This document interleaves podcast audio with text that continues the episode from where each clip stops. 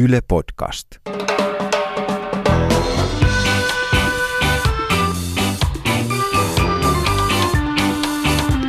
I think the people in this country have had enough of experts. Kuuntelen huomattavasti mieluummin ulkoasiaministeriön diplomaattia kuin jotain päivystävää dosenttia. Löytyy kaiken maailman dosenttia, jotka kertovat, että tätä ja tätä ei saa tehdä. Kuuntelet päivystäviä dosentteja. Minä olen Antto Vihma. Ja minä olen Miiko Tervonen. Tässä podcastissa vastaamme teitä, eli kuulijoita askarruttaviin kysymyksiin elämän pienistä ja isoista asioista. Te kysytte, me vastaamme.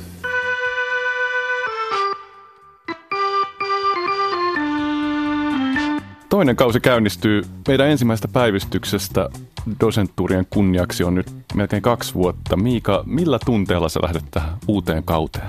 Aika miellyttävistä tunnelmista. Me ollaan uudessa studiossa, jossa ei näy ostos-TV. Se on tietysti pieni miinus, mutta toisaalta täällä on studiokoira Kuura ja mulla on jalassa tohvelit, joita täällä pidetään. Nämä on minusta positiivisia asioita. Mikä, mikä fiilis sulla on, Antto? Erinomainen fiilis. Me ollaan hyvin valmistautuneita. Lähdetään pelaamaan omaa peliä. Lisätään vähän luistelua kolmanteen erään, niin kyllä tää tästä. No niin, lähdetään päivystämään. Joo, tämmöiset jatko-osat ja kakkoskaudet ja toiset kirjat ja toiset levyt on perinteisesti semmoisia hankalia juttuja, että me tiedetään paljon tämmöisiä flopanneita asioita, niin kuin esimerkiksi jos me ajatellaan semmoista hahmoa kuin Sylvester Stallone, niin sekä Rocky että Rambo ykköset oli itse asiassa aivan hyviä elokuvia ja sen jälkeen mentiin jonnekin täysin eri sfääreihin. Että käykö meidän samalla tavalla? No siinä on mahtava tason pudotus kyllä, jos ajattelee Rocky-elokuvaa, josta ensimmäinen on tämä hidas tempoinen, aika tunnelmallinen elokuva ja sitten toinen on ihan kitschiä oikeastaan. Mm. Et täytyy toivoa, että me vältetään Stallonen kohtalo meidän sarjassa.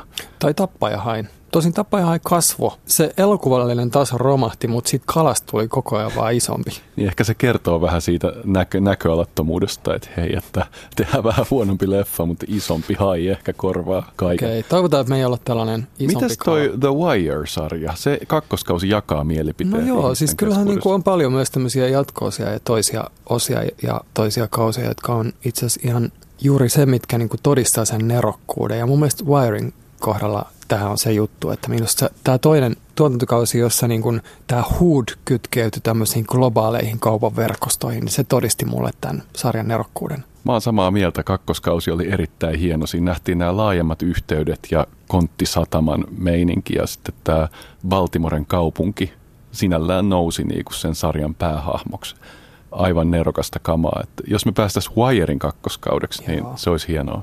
Joo, mä toivon, että me ollaan Wirein kakkoskausi, eikä esimerkiksi Tappaja Hai kakkonen. Päivystävät dosentit, päivystävät dosentit, Vihma ja Tervonen. Okei, meiltä on tämmöinen nimimerkki Veikka L kysynyt. Olen huomannut, että ainakin Suomessa etabuloituneilla luonnontieteilijöillä on matala kynnys kommentoida kaikenlaisia omaan alansa kuulumattomia asioita – ja siis tulla kaiken maailman yhteiskuntatieteilijöiden ja humanistien tonteille. Vastavuoroisuutta en ole huomannut, eli juurikaan en näe terävää luonnontieteen alueen kommentointia henkitieteilijöiltä. Mistä tässä ilmiössä oikein on kyse?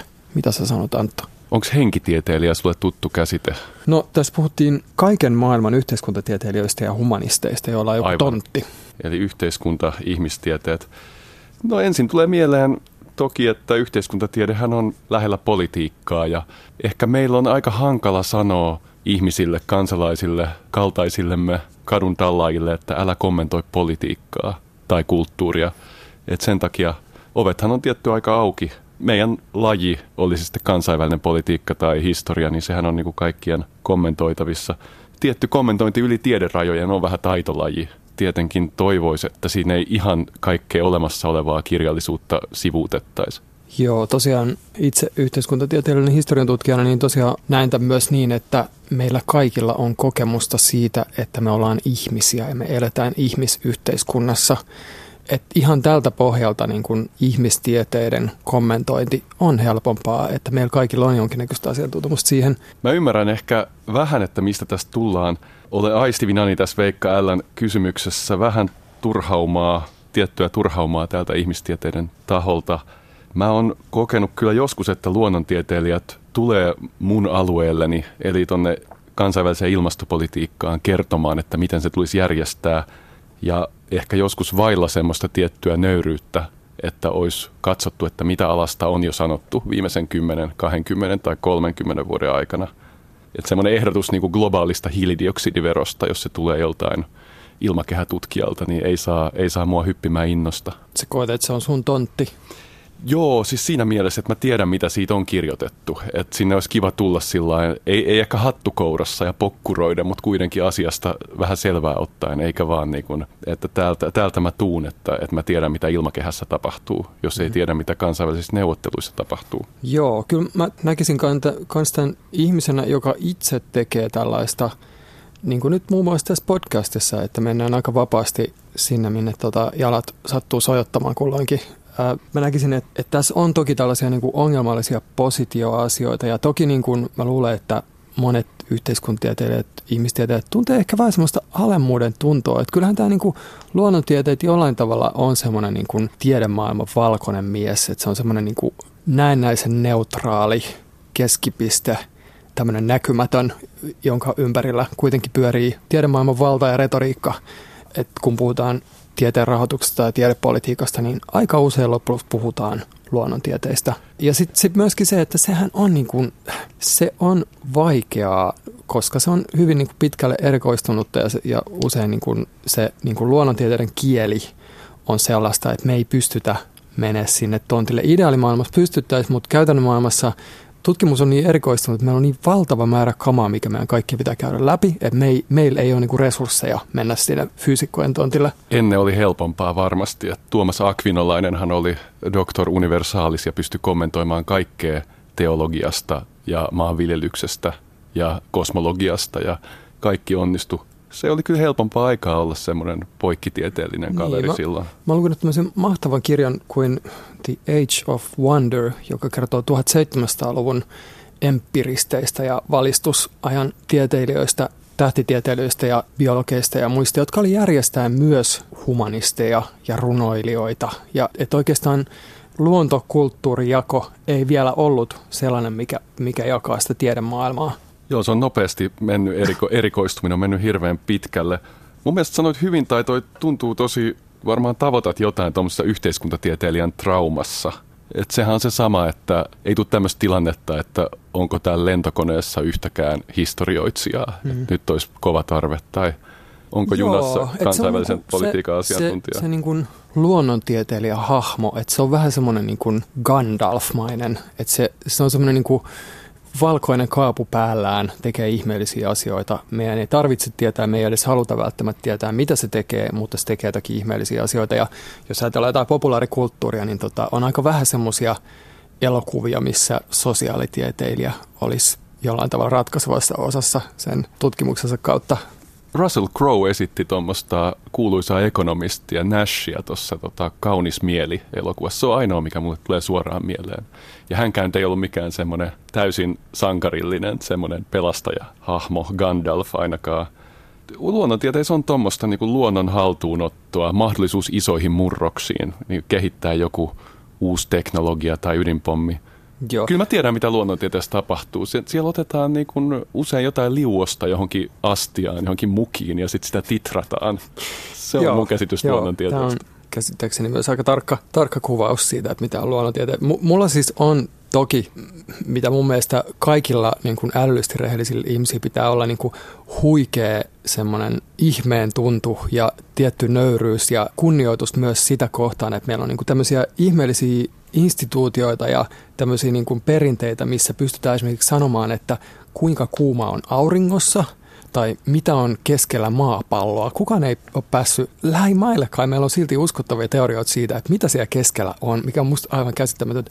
Tai että voidaan niin kuin rekonstruoida joku alkuräjähdyksen triljoonasosa sekuntin jälkeinen tilanne maapallossa. Et, et kyllä mulla, totta kai mulla on myös niinku huikea kunnioitus tämmöistä kovaa NS-luonnontiedettä kohtaan. Se on ihmeellistä, kun joku tosi eksakti tiede, niin kuin matematiikka tai fysiikka, viedään loppuun asti, että kun on tarpeeksi hyviä laskemaan jotain todella eksaktia, niin sitten me päästään ihan semmoisiin niin täysin happopäisiin fantasioihin, missä ei ole enää mitään eksaktia, että sulla on joku kahdeksan ulottuvuuksen avaruus, joka kaareutuu jossain, ja mm. sitten tämä, että noi astro fyysikot on löytänyt puolet materiasta, joka siis puolet universumin tästä perusmateriasta, ei niin kuin mustasta materiasta tai mustasta energiasta, vaan tästä meidän näkyvästä materiasta oli vähän niin kuin kadoksissa. Et oli vaan teorioita siitä, että se on se niin, niin kuin harvaa avaruuskaasua, mm. mutta siihen ei oikein päästy käsiksi, mutta nyt se niin kuin löytyi. Joo, kyllä, kyllä mä niin kuin ehkä myönnän, että jonkinnäköistä tiettyä, ei, ei se nyt kateutta ole tai alemuuden tuntoa, koska kyllä niin kuin, mä olen useimmat yhteiskuntatieteilijät ainakin pitää tutkimia asioita meidän elämän kannalta hyvin merkityksellisinä ja myös aika, aika kompleksisina, että aliarvioimatta sitä maailmaa, mutta et, et onhan toi vähän erityyppistä kamaa. Et sitten niin kuin mä tästä kysymyksestä, Veikka Alan kysymyksestä vähän niin kuin myöskin aistivina niin tällaista niin kuin positiokeskustelua, joka musta on hyödyllinen ja tärkeä keskustelu siitä, että voi sanoa, että 70-luvun jostain feminististä teoriasta tai kriittisestä tota, teoriasta eteenpäin niin kuin on puhuttu aika paljon siitä, että puhe ei ole neutraalia, meillä on erilaisia valta-asetelmia, meillä on erilaisia positioita ja, ja se, sen illuusion luominen, että se olisi neutraalia, niin se on myös sitä vallankäyttöä, mitä, mitä myös tieteessä tapahtuu. Ja mä itse niin kuin esimerkiksi mä oon niin vähemmistötutkijana kyllä joutunut olemaan tämmöisenä valkonaama vähemmistötutkijana joutunut olemaan erittäin tietoinen siitä, että kuka mä oon, mistä positiosta mä puhun. Että se, se on merkityksellistä ja meidän täytyy reflektoida sitä. Mutta samaan aikaan musta tuntuu, että mä oon Mulle ainakin tietotyöläisenä on tärkeä ajatus se, että kaikkea ei voi redusoida tähän positioon. Et tästä näkökulmasta mä oon ehkä valmis toivottaa tervetulleeksi oikeastaan myös luonnontieteilijät. Ihan, ihan niin kuin vapaasti saa tulla sinne samoihin journaaleihin ja samoille tonteille kuin missä mäkin on. Et sitten vaan se kyse on siitä, että, että onko heillä se niin kuin tiedollinen nöyryys ottaa selville, mitä kaikkea on jo tehty, että koska maailma ei syntynyt eilen, meillä on aika paljon tutkimusta. Sun vastaus on myös, että bring it on, että tervetuloa keskustelemaan. Mä oon ihan samaa mieltä, että, että argumentti, sen tärkeys pitää myös pitää mielessä ja positiointi – vaikka sillä on ehdottomasti paikkansa, niin se on joskus vähän helppoa. Helpompaa kuin ottaa kantaa argumenttiin on sanoa, että hei, sä oot toi, joka puhut, ja sitten voidaan erilaisella jargonilla sanoa, että tässä on joku rakenne ja positio ja niin poispäin, ja sitten sivuttaa se argumentti. että siihen emme toki halua lähteä. Veikka myös sanoi, että tässä kysymyksessään, että etabloituneilla luonnontieteilijöillä, mikä on aika tärkeä pointti, koska Mä oon ollut yhdessä amerikkalaisessa kampuksessa Bostonissa kahdella vierailulla ja on siellä huomannut, että luonnontieteilijöiden joukossakin on tämmöistä isoa hätää omasta asemasta ja toimeentulosta, erityisesti kemia- ja biologian jatko-opiskelijoilla. mun toisella visiitillä nimenomaan nämä kemian jatko-opiskelijat, joita siellä on valtavasti ja niitä kohdellaan kuin karjaa ja ehkä saa jonkun harjoittelupaikan, josta ei makseta. Mm. Et me helposti ajatellaan vähän, että ruoho on vihreämpää aidan toisella puolella, mutta kyllä luonnontieteilijöilläkin useilla aloilla voi olla aika hankalaa. Joo. Sitten vielä niin kuin, oikeastaan mun tuli yhtäkkiä mieleen tämä asia, että jos ajatellaan tämmöisiä niin esimerkkejä luonnontieteilijöistä, jotka on kommentoinut yhteiskunnallisia asioita, tietenkin tulee myös tämmöisiä varoittavia esimerkkejä, esimerkiksi joku sosiaalidarvinismi, se, että tuodaan aika vallankumouksellistakin tieteellistä ajattelua johonkin yhteiskunnalliseen yhteyteen redusoiden sitä yhteiskuntaa aika voimakkaasti ja sillä voi olla hirvittäviä seurauksia. Että niin kuin erittäin paljon kunnioittamani Darwin niin ajoi kyllä aika, aika syvälle metsään tässä ja on ollut edesauttamassa todella niin kuin kauheita asioita. Ehkä tämä on niin kuin äärimmäinen esimerkki siitä, että luonnontieteilijä niin. yhteiskuntatieteen kentällä kannattaa ehkä vähän niin kuin Joo, mulle tulee mieleen aika monia sit tämmöisiä yhteiskuntatieteen sisäisiä, että filosofi yhteiskuntatieteiden kentällä, mm. että joku klassinen esimerkki Heidegger, että miten nerokas mestariajattelija voi olla niin, kuin niin pihalla politiikasta ja olla poliittisesti sekä niin kuin naivi ja hankala ja vähän epärehellinen. Näitähän piisaa tieteen musta kirja, voidaan joskus jutella siitä laajemmin. Mä ajattelen myös sitä, että tieteeseen kuuluu se tieteen lajien välinen pieni hegemoniakamppailu. Se ei ehkä niinkään mene luonnontieteet vastaan ihmistieteet, mutta ainakin yhteiskuntatieteiden välillähän sitä käydään ja, ja siis tämähän on hyvä juttu. Se mm. tuo tieteeseen mm. dynaamisuutta mm. ja se on ihan oikein. Ehkä voisi ainakin Suomessa sanoa, että sosiologia oli aika hegemoninen yhteiskuntatiede tuossa 60-70-luvulla ja nyt se on ehdottomasti taloustiede tällä hetkellä. Kansainvälinen politiikka, kansainvälinen oikeus on aika marginaalista. Miten tämä meidän yhteiskuntatieteilijöiden, humanistien, keksitte mitä ajatu esimerkkejä siitä, että me oltaisiin menty tekemään vastaisku sinne fyysikoiden ja kemistien ja matemaatikkojen kentälle? Oletko koskaan edes käynyt siellä kentällä? Siis Mä, Mä en, tuolla ympäristö... Mä, joo, se koko tontti, mä en ole käynyt siellä. Joo. Tota, pitää järjestää sulle joku kiertokäynti. Mä näytän sulle, että mitä titraaminen on. Joo. Et ehkä tässä on myös se, että ollaan ihmisiä ja on ihmisyhteiskunta. Se on meille niin paljon läheisempi asia, että siitä myös puhutaan jatkuvasti julkisuudessa. Että se, että jos nyt joku Thomas Kuhn tekee jonkun tieteen filosofisen teorian, että tavallaan että se on se niin kuin ehkä tapa, millä yhteiskuntatieteistä on menty kohti tämmöisiä kovia luonnontieteitä. Että tutkitaan sitä niin kuin jonain yhteiskunnallisen ilmiönä. Ketä se kiinnostaa lehdistöstä tai Julkisen keskustelun se tulee kyllä vähemmän kuin sit Joo. se, että joku löytää puolet materiasta yhtäkkiä, mikä on kyllä huomattavaa. Ehkä me kiitetään luonnontieteilijöitä lopuksi tämän kaiken dissaamisen jälkeen siitä, että se on hienoa, että puolet materiasta löytyy.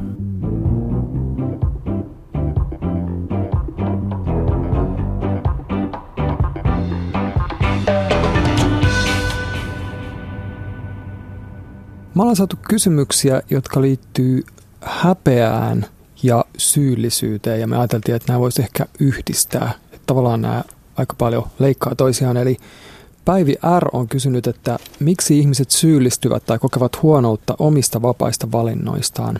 Ja Suvi Tuuli K. taas on kysynyt, että miksi aina hävettää, onko häpeämisessä mitään järkeä? Antto, mikä hävettää? Moni asia hävettää. Mä häpeän sekä semmoisia vanhoja syntejä tavallaan, semmoisia vanhemman traditionaalisen maailman syntejä, kuten laiskuutta, joskus juopottelua. Sitten mä häpeän tämmöisiä uuden maailman, modernin ihmisen syntejä, kun ei noudata sitä kulttuurisen yliminän käskyä, että toteuta itseäsi ja nauti, niin kyllä mä tunnen myös tämmöisiä häpeän ja syyllisyyden tunteita, että enkö, enkö ole nyt elänyt oikein. Sä luit ehkä myös tämän The Guardian-lehdessä ilmestyneen esseen tästä aiheesta. Joo, eli tämä oli tämä Deborah Baumin Joo, juttu. mainio essee, mikä pisti kyllä mulla kuulia liikkeelle esimerkiksi siinä, että aika sillain refleksinomaisesti me usein syytetään kristinuskoa häpeästä ja tämmöistä perisyntiajatuksesta. Mä kanssa ajattelen, että joku pääsiäisevankeliumi on aika syyllistävä. Että kyllä siinä väännetään veistä haavassa ja näytetään, että ihminen, sinä olet aika paska. Että näin, näin sinä teet. Katsopas nyt sitä.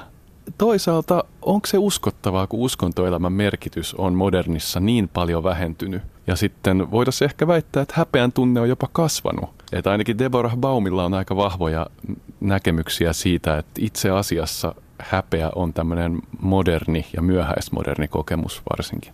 No joo, Modern Guilt, sehän on tietysti ennen kaikkea Beckin levy. Suositteletko, että Päivä ja Suvi Tuuli sitten kuuntelevat tätä levyä ja miettivät? No mulla on vähän semmoinen kaksijakoinen suhde. Joskus aina Becky laitettu semmoisia helmiä, mitkä herättää, mutta sitten on aika paljon semmoista myös, mistä mun tulee mieleen, että nyt se Beck tekee taas sitä Beck-juttua. mutta ehkä tämä oli nyt vaan lähinnä niin kuin aasinsilta siihen, että kun puhutaan tästä modernista syyllisyydestä, niin siihen liittyy monia asioita, jotka liittyy tämmöiseen niin kuin postkoloniaaliin kapitalistiseen maailmaan ja sekularisoituvaan maailmaan. Ja, mutta et kyllä mä ehkä pikkasen aika haastaisin sitä itsestäänselvää ajatusta siitä, että tämmöinen yleistetty syyllisyys on nimenomaan jotain modernia. Että ehkä Beckillä voisi olla tämmöinen jatkolevy, jonka nimi olisi sitten Pre-Modern Guilt. Syyllisyys ja häpeä, molemmat on tämmöisiä niin tunteja, jotka liittyy sosiaaliseen kontrolliin ja niin kuin ihmisyhteisöjen koossa pysymiseen. Et se olisi kiinnostavaa tietää, että varmasti on erityyppisiä häpeitä, mutta et kyllä mä voisin kuvitella, että aika niin kuin varhaisessa vaiheessa homo sapiens on ruvennut tuntemaan jonkinnäköisiä syyllisyyksiä ja häpeitä. Häpeällä on varmasti monia tämmöisiä vuosikertoja ja makuja ja sävyjä ja nuotteja, joita voidaan aistia, kun tunnetaan häpeää. Pre-Modern Guilt olisi varmaan just tommonen nuotio kitaralevy, hyvin, hyvin riisuttu. Ehkä Beck ottaa tästä vinkistä vaarin. Mä jatkan vielä tuosta Baumin esseestä, että siinä liitettiin tämä häpeän kokemus modernissa mielessä siihen, että ei ole tämmöistä kiinteitä identiteettiä siitä, että kuka sä oot, niin silloin myöskään sun vastuut ei ole kovin selkeitä, että mistä kaikesta pitää kuulua tuntea häpeää, milloin se on tämmöinen yhteisöä koossa pitävä voima, jolla on vähän jonkinlainen funktio järjestää meidän yhteiseloa maailmassa. Niin tää, kun tämmöiset asiat menee aika monimutkaisiksi nykyään, niin, niin sitten voi, se voi tuottaa sellaisen tilannetta, että hävetään vähän kaikkea. Joo. Baumin esse, se, se käsitteli kahdenlaista häpeää ja syyllisyyttä. Se käsitteli tämmöistä niin kuin selviytyjien syyllisyyttä, eli sitä niin kuin syyllisyyttä, mikä on ollut holocaust-selviytyjällä, että, miksi juuri minä jäin henkiin. Ja sitten toisaalta tämmöistä niin kuin liberaalia syyllisyyttä, mikä on tällaisten meidän kaltaisten keskiluokkaisten, länsimaisten, valkoisten ihmisten tämmöinen niin kuin yleistetty kokemus siitä, että vaikka meillä tässä tapettu ketään tai, tai tehty suoraan mitään kauheita, niin me, me istutaan semmoisella niin etuoikeutetulla asemalla, joka perustuu vuosisatojen aikana syntyneeseen järjestelmään, joka, nimen, joka on erittäin niin kuin eriarvoinen. Ja, ja sille, me ollaan tietoisia jollain tasolla siitä, että meidän niin kuin, äh, mukava elämä on seurausta siitä, että jollain muulla on vähemmän mukavaa. Ja sittenhän tulee monenlaisia muita häpeälajeja ja syyllisyyden lajeja ja tämä niin ilmastonmuutosajatuskin on aika vahvasti meidän takaraivossa ja se, että jos, jos sä haluat tehdä kuten muut kaltaisesi ja lentää jonnekin kivaan paikkaan vähän lomailemaan. Oliko tämä Halpa... passiivi vai, vai kysymys mulle? Että... No tämä on niin kuin, mä, mä puhun itsestäni ja kaltaisistani ihmisistä, jotka haluaa asioita ja haluaa nautintoa, mutta samaan aikaan tuntee siitä syyllisyyttä siitä, että ne lentää jonnekin etnisesti puhdistetulle rannalle jossakin etelässä, missä sitten halpatyövoimalla sulle tuodaan tuota palveluita naaman eteen, että, että tavallaan että semmoinen niin kuin syyllisyys, josta ei jollain tasolla ole ulospääsyä, joka voi tuntua lamauttavalta, joka voi olla niin kuin myös tämmöistä konservatiivista epäpolitisoivaa. Joo, että syyllisyyshän ei, ei aina ole semmoinen hedelmällinen tunne allas, joka sitten pakottaa meidät toimimaan oikein, vaan sehän voi myös lamauttaa ja saada meidät pikemminkin semmoiseen eh, välinpitämättömään tilaan, että eihän millään, en, enhän voi, voi millään vaikuttaa. Ja sehän ei vaadi mitään kausaatiota välttämättä. Että ei mun tarvitse tuntea syyllisyyttä sen takia, että mun hieno nahkavyöni on tehty jossain eksoottisessa paikassa orjatyövoimalla, vaan se voi olla myös sitä, että mulla on kaikki nämä mahdollisuudet, tämä asema, kun monilla ei ole. Että onhan mm. se ihan, ihan samanlainen siis syyllisyyden ja häpeän tunteen lähde, että sehän ei ole ihan niin suoraviivasta. Mm. Et näitä jotenkin näitä on kauhean paljon tämmöisiä erilaisia logiikoita ja erilaisia häpeän lähteitä ja meidän ei tarvitse pelkästään ajatella niin kuin jotakin liberaalia syyllisyyttä ja tämmöisiä niin kuin maailmanjärjestykseen liittyviä, me voidaan myös ajatella niin kuin meidän läheisiin liittyvissä suhteissa, vaikka se mua, mua hävettää vaikka, että mä en käy, käy mun isän luona tarpeeksi usein, tai tämmöisiä niin kuin arkisia sosiaalisia järjestykseen liittyviä häpeitä. Että jos tämä kysymys nyt oli Suvituurella se, että miksi aina hävettää, niin tietenkin tämä, tämä vaatisi vähän niin kuin jatkokysymyksiä, että, että minkä tyyppisestä häpeästä tässä on kyse. Mutta tietenkin niin kuin yksi vastaus siihen on, että meidän ympärillä on valtava määrä erilaisia häpeän lähteitä. Ja osittain tietysti tässä voi olla jotain sukupuolitettuakin, että naisiin kohdistetaan erilaisia odotuksia ja paineita. Vaikea sanoa. Niin nyt täällä meidän molemmat, meidän all male panel on täällä myös hyvin häpeissään, kyllä. Joo, ja, mutta, mutta et, et kysyisin, kysyjät oli molemmat, molemmat naispuolet. Niin, mutta me ollaan jaettu heidän, heidän tuntemuksensa tässä. Lähdetkö tähän messiin, että moderni, senhän piti vapauttaa meidät näistä niin kuin uskonnollisen häpeän ja tämmöisen tiukan yhteisön ja tradition aiheuttamasta häpeästä, joka tekee meidät heikoksi, niin kuin Nietzsche sanoi, tai neuroottisiksi, niin kuin Freud sanoi, tai epäautenttista elämää viettäväksi, niin kuin Sartre sanoi. Tämä ei ole mennyt kauhean hyvin, tämä projekti. Tässä mun mielestä tullaan nyt siihen jälkimmäiseen kysymykseen, että, että onko häpeässä järkeä mikrotason niin kuin henkilökohtaisen suhteiden tasolla, niin kuin häpeässä voi olla tosi paljonkin järkeä. Että siinä voi olla hyvä idea, että ihmisillä on tietty normisto ja se tekee niiden toiminnasta jotenkin ennustettavaa ja myöskin ehkä turvallisempaa. Esimerkiksi se, että jos sä voisit tappaa jonkun ja sinua ei hävettäisi ollenkaan se tai sä tuntisi syyllisyyttä, niin se on aika vaarallinen asia. Ja, ja kyllä, niin kuin, kyllä mä sanoisin, että, että okei, että niin kuin häpeä pätee vaan niihin, joita hävettää. Ja on olemassa myös täysin häpeämättömiä tai suorastaan hävyttömiä ihmisiä, ja nyt tulee nopeasti mieleen joku Trump. Hei, itse mä haluan, siihen. Joo, mä haluan nyt ajatella vielä ääneen sitä, että kun lukee tämmöisiä niin kuin esimoderneja elämänkertoja tai itseä koskevia tekstejä tai päiväkirjoja, esimerkiksi lukee Samuel Pepisin päiväkirjoja tai Christopher Columbuksen päiväkirjoja. Ja niissä on mun mielestä niin kuin hyvä opetus siitä, että se oman tunnon ääni, että se ei ole kahden luotettava asia. Että näillä molemmilla on semmoinen aika huoleton perusolemus, että ehkä se puuttuu tosiaan se niin kuin liberaali häpeä.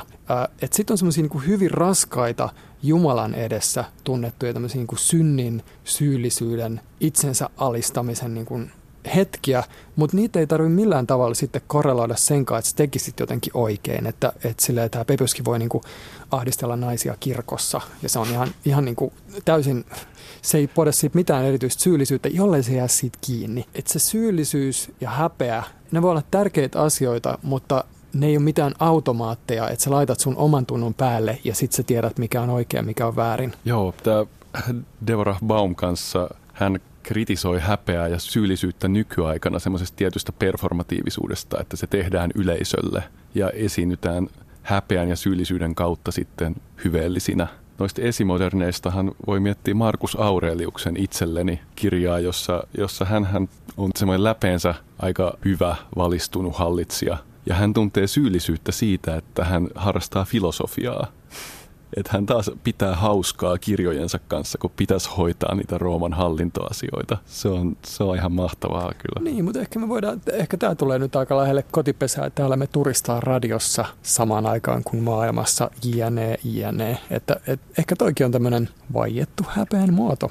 Mut Hei, mulla on mites... kaksi tämmöistä ihan irrallista ajatusta. No, mulla on yksi. Joo. Saanko mä vetää Aloita eka? eka. Tota, myötähäpeä. Väitetään, että myötähäpeä ei ole muilla kielillä. Kertooko se jotain vai ei? Mä ajattelen, että myötähäpeä on varmasti yleisinhimillinen kokemus jossain määrin, mutta varmaan siinä on asteeroja. En haluaisi olla itse se, joka niin kuin syyllistyy tällaiseen suomalaiseen erityistämiseen tässä, että, että pitäisi vähän tarkastaa tätä asiaa, että kyllähän tämä on kiinnostava asia, että ehkä se myötähäpeä saattaa olla joku, mikä on niin kuin suomalaiskulttuurissa jotenkin erityisen läsnä, mutta yleisesti ottaen mä ajattelisin, että tämä myötähäpeä on niin kuin yksi tämmöinen esimerkki siitä, että miten monimutkaisia sosiaalisia eläimiä me ollaan ja se, että miten niin kuin, että meidän aivot reagoi toisten oletettuihin tunteisiin. Ja tämä on niin kuin sitä edelleen, että, että miksi musta, niin kuin, jos ajattelee sitä ei niin kuin normatiivisesti, ei ajattele sillä tavalla, että onko se hyvä vai huono, mutta että se on niin kuin asia, joka liittyy meidän pitkään historiaan laumaeläiminä. Se, mikä mahdollistaa sen, että pystytään olemaan laumaeläimiä. Et mä oon varma siitä, että vaikka monilla yksin elävillä kissapedoilla ei, ei sitä häpeään ja syyllisyyden tunnetta ole, mutta sitten olisi kiinnostava esimerkiksi tietää, että olisiko esimerkiksi leijonilla, jotka on vahvasti laumaeläimiä, niin ehkä niillä sitten taas Aika. jotain tämän tyyppistä voisi olla. Että tota, no nyt ehkä... Spekulatiivista okay, etologiaa. Nyt, nyt Eikö me joskus puhu... aika pitkälle? Joo, nyt on kyllä aika spekulatiivisen eläintieteen alalla, mutta kiinnostavaa kyllä. Kyllä mä on taipuvainen ajattelemaan, että kielellä joku suhde on kulttuuriin, tai että on aika vähissä ne kohdat, jossa se olisi ihan, ihan olematonta. Mites siis, sulla oli kaksi huomiota vielä. Joo, mä sanon nyt vain nämä ilman, että mä yritän kiinnittää niitä yhtään mihinkään. Ensimmäinen on, on tota, liittyy Roy Andersonin elokuvaan Du Levande, missä on musta semmoinen aika pysäyttävä kohtaus, missä on tämmöinen niin kuin jos te olette nähneet Roy Andersonin elokuvia, niin niissä on semmoisia niin harmaita, hiljaisia, hyvin elämän kauduttamia hahmoja. Ja tässä on tämmöinen niin psykologi, joka tota, itse asiassa taitaa olla psykiatri, koska se pystyy määräämään lääkkeitä, joka puhuu suoraan kameralle siitä sen työstä ja siitä sen elämästä. Ja, ja se sanoo, että ja se niin kuin vähän antaa ymmärtää, että hänen elämä on helvettiä, että hän joutuu niin kuin ilkeille pahoille ihmisille sanomaan, että ei, kyllä kaikki on ihan ok ja antamaan niille jotain tabletteja. Ja, ja silleen, niin kuin ihmisille, jotka tekee toisille ihmisille pahaa ja on, on niin kuin, ä, eliittiä muiden kustannuksella. Et siinä niin kuin vähän, siinä Roy Andersonin tässä psykiatrihahmossa, niin siinä ehkä niin kuin annetaan vähän ymmärtää, että ehkä meidän pitäisikin olla syyllisiä. Että ehkä, siinä on, että ehkä se ei ole joku semmoinen, mitä pitäisi lieventää jollain terapialla, vaan ehkä se on niin kuin terve reaktio siihen, että me eletään jonkun toisen kustannuksella ja sitten toinen ajatus liittyy karhuihin. Mä näin joskus semmoisen dokumentin Pohjois-Amerikassa elävistä karhuista, joissa on niin selkeä jakauma siinä populaatiossa sillä tavalla, että, että osa niistä karhuista tykkää asua sillä omalla reviirillään ja pysyä siinä hyvin tiukasti. Ja sitten osa karhuista on semmoisia, että ne tykkää niin kuin seikkailla ja mennä tutkimaan vähän pihoilla olevia roskakoreja ja tutkimaan alueita. Ja mä luulen, että tässä, niin kuin, tässä häpeässä, koska mehän tunnistetaan, me kaikki tiedetään ihmisiä, jotka, joita ei hävetä mm. yhtä paljon. Ja me tiedetään semmoisia taas, jotka häpeää kaikkea ja on hyvin varovaisia. Et ehkä niin kuin tätä voi populaation näkökulmasta ajatella, että me kaikki tarvitaan jonkun verran häpeää, koska muuten me ei pystytä elämään siinä laumassa. Mutta sitten meidän populaatiolla on myös tärkeää, että on häpeämättömiä ihmisiä, jotka voi sanoa kamalia asioita sekä hyvässä että pahassa, rikkoa normeja, joita ei pelota se, koska muuten me ei mennä yhteiskuntana eteenpäin. Niin, että, että häpeä yleistetään tässä semmoiseksi niin laajemmaksi sosiaaliseksi kontrolliksi, että on semmoisia, jotka muurahaisen tavoin toteuttaa tätä, tätä niin kuin No mä en näe tätä dikotomina, mä, mä näkisin sen niin kuin liukuvana skaalana, mutta et silleen, Mm. että mä näkisin, että se on... Mut kaikki tarvitaan kaikenlaisia karhuja. Niin, no mä, nä, mä näkisin, että se niin kuin liittyy meidän lajiin ja sen sosiaaliseen Mm. elämään ja että se on niin kuin liukuva skaala, missä Joo. tota, on tärkeää itse asiassa, toisia hävettää enemmän ja toisia vähemmän. Mä luulen, että sä tiivistät tuossa jotain aika olennaista. Mä pelkäsin, että kun sä olet puhua karhuista, että sä viittaat 80-luvun karhuelokuvaan, joka on mm. Traumatisoinut mun sukupolven pysyvästi. Tota, Mut mutta mun on- mielestä se on aina hyvä puhua karhuista. Niistä, Puhutaanko niistä liian vähän? Liberaali media vaikenee karhuista.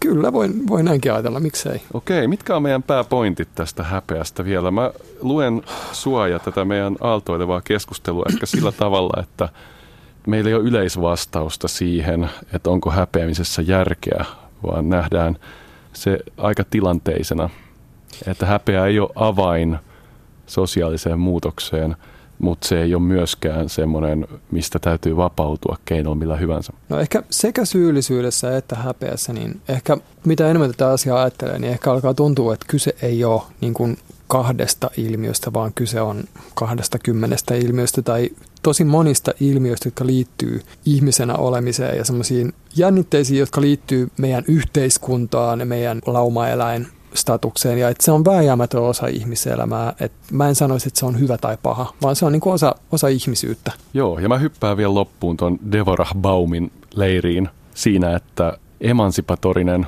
moderni lupaus häpeästä pois pääsemiseksi niin ei ole toiminut kauhean hyvin, vaan meillä on kyllä häpeä tosi vahvasti läsnä nykyään ja ehkä jopa hieman voimakkaampana ja eri tuoksuisena kuin ennen.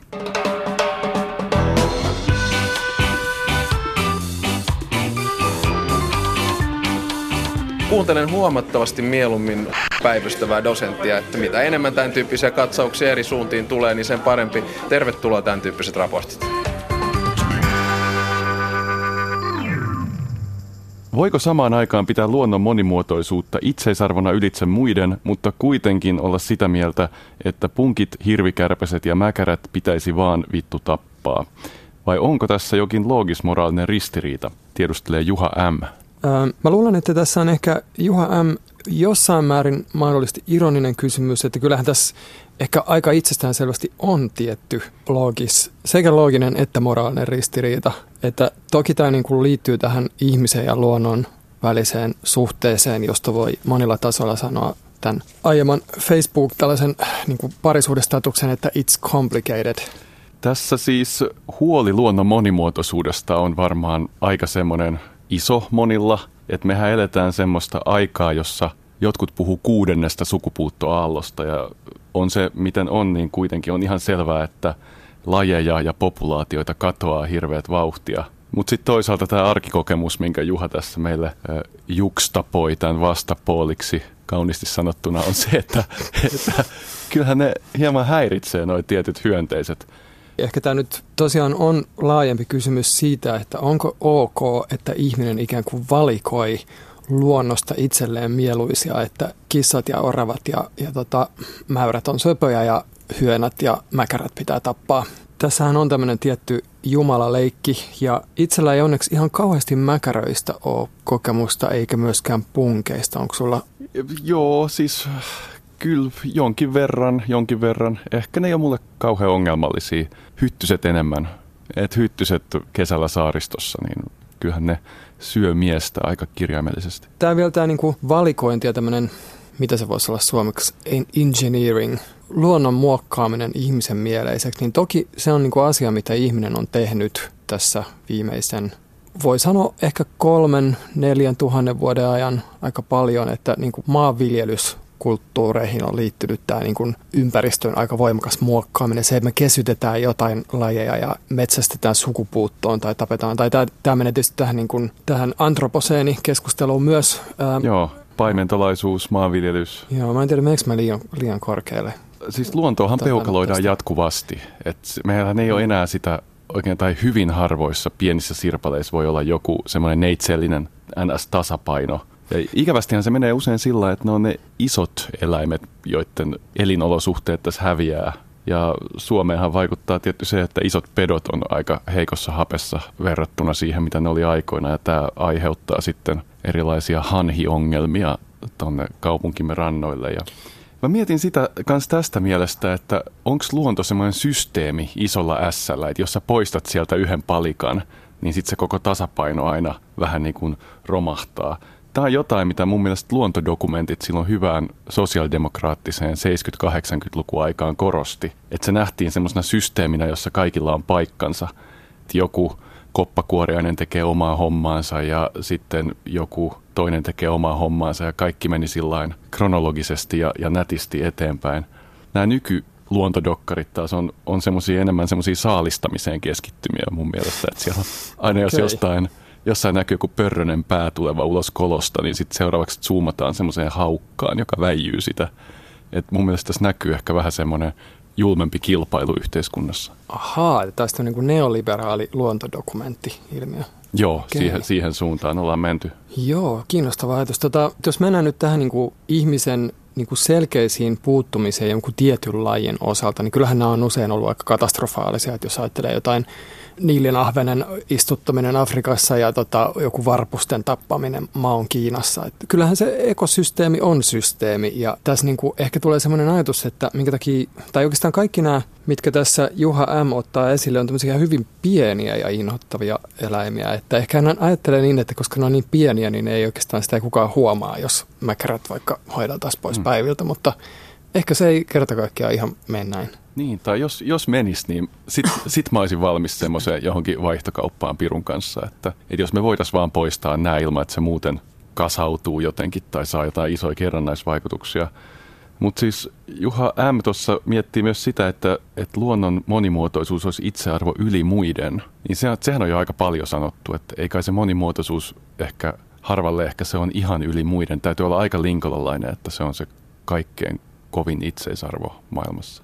Joo, että tästä tullaan niin tähän tappamiseen ja siihen, että... Miltä susta tuntuu, kun sä tapat hirvikärpäsen, kun sä löydät sen niskastas ja hoitelet? Kyllä mä näen sen sekä omalta kannaltani että se hirvikärpäsen kannalta aika traagisena tapahtumana. Että sehän on sille hirvikärpäselle, se on ennen kaikkea niin, että se ihminen on kauhistuttava muka. Et siinä vaiheessa, kun sä oot hypännyt siihen ja tiputtanut sun siivet, niin on, on myöhäistä perääntyä. Kaikki meni. Et tota, et sun kohtalo on niin viimeistään jossain suihkussa sitten huuhtoutua. Toki niin kuin itse mulla on vähän ongelmia hirvikärpästen kanssa, mutta tota, kyllä se niin kuin ongelma on enemmän niin kuin toisinpäin, Joo. että me ollaan hirvikärpäsille uhka. Mä luulen, että mun vastaus tähän on, että mä toivoisin, että se huoli biodiversiteetin vähenemisestä ja luonnon itseisarvosta purkautuu pääosin muualla kuin, kuin sienimetsässä ja hirvikärpästen kanssa. Mutta musta jotenkin mä nyt ehkä vähän vaivaa sellainen ajatus, että me ei ole oikein vastattu tähän kysymykseen, että mitä sä ajattelit esimerkiksi punkeista?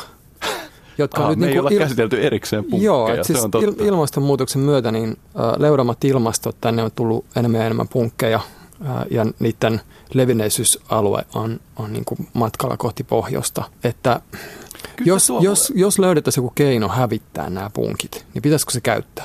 Mä olisin valmis. Totta kai se olisi hyvä selvittää ensin, koska siis luonnon peukalointi on niin kuin hmm. ympäristömeiningissä niin arkipäivää, että sitä tehdään koko ajan. Niin kyllä mä olisin valmis selvitetyn tuommoisen intervention tekemään, jos sillä oikeasti saisi sitten hyviä, hyviä vaikutuksia. Mutta siis niin mä en tiedä, onko tämä interventiosta vähän tämmöinen dosenttimainen versio tälle vittu tappamiselle, mutta... Mm. Niin, että voisiko olla joku tämmöinen rehab noille tota, punkeille semmoinen, että ne saataisiin tavallaan koulutettua tekemään nyt jotenkin... Nyt sä et viittaa punk-muusikoihin. Mä siis... Eikö siis, mulle tulee joku semmoinen skifi-fantasia tästä mieleen. Mm. ajattelen siis semmoista, että on tämmöisiä tauteja, jotka ilmastonmuutos tuo ihmisille.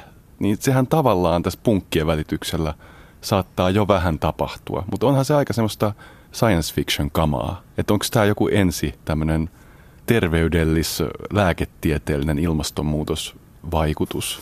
Että et sekin voi olla jossain vaiheessa tulossa. Tämä on semmoisia niin. niinku kelloja, mitä niin. tämä soittaa. Ja kyllä niin kuin jotenkin tästä tulee semmoinen ajatus jostain karmanlaista, että punkit on ehkä jollain tavalla niin luonnon kosto ihmiselle. Niin, että vai onko... Mitäs, menitte mokaamaan? Karman laki tai sitten joku semmoinen uskonnollinen syyllisyys, vitsaus, niin, heinäsirkat niin, tulee. Niin, Okei, no nyt saatiin punkitkin käsiteltyä. Joo, Voidaanko tota- me räpätä, Miika, sun viimeinen sana No tästä joo, ehkä mun viimeinen sana, mä oon aiemminkin puhunut tässä ohjelmassa siitä uh, homo sapiens-lajin tämmöistä niinku kulttuurihistoriaa, että, että sen jälkeen kun meillä on työkaluja ja, ja erilaisia sivilisaatioita, meillä on niinku taipumus, että tämmöiseen kehitykseen, missä on joku ongelma ja sitten siihen kehitetään joku ratkaisu, mutta se ratkaisu kehittää uuden ongelman ja sitten taas ja niin edelleen ja niin edelleen. Ja mä luulen, että tämä on ehkä vähän samantyyppinen, eli tota, että jos me päästäisiin jotenkin niistä mäkäräistä eroon, niin tota, todennäköisesti, tai voisi hyvin kuvitella, että siihen se synnyttäisi jonkun vielä, vieläkin raivostuttavamman asian, tai jotenkin synnyttäisi jotain uusia ongelmia, mihin pitäisi taas puuttua. Miika, on, sä oot, sä oot niin näiden luontodokumenttien kasvatti 80-luvulta, että luonto on iso systeemi, josta jota ei voi niin peukaloida. Joo, mä ehdin nähdä näitä ei-uusliberaaleja luontodokumentteja.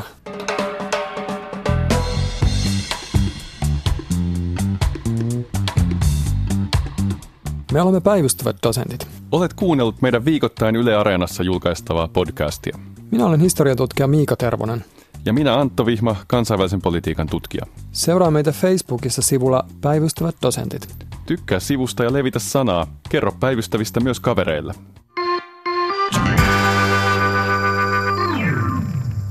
Tämä podcast on äänitetty Artlab Studiolla. Äänittäjänä Tuomas Kopa. Tuottajana Olli Seuri. Äänisuunnittelusta vastaavat Mikko Lohenoja ja Suvi Tuulikataja. Yle Podcast.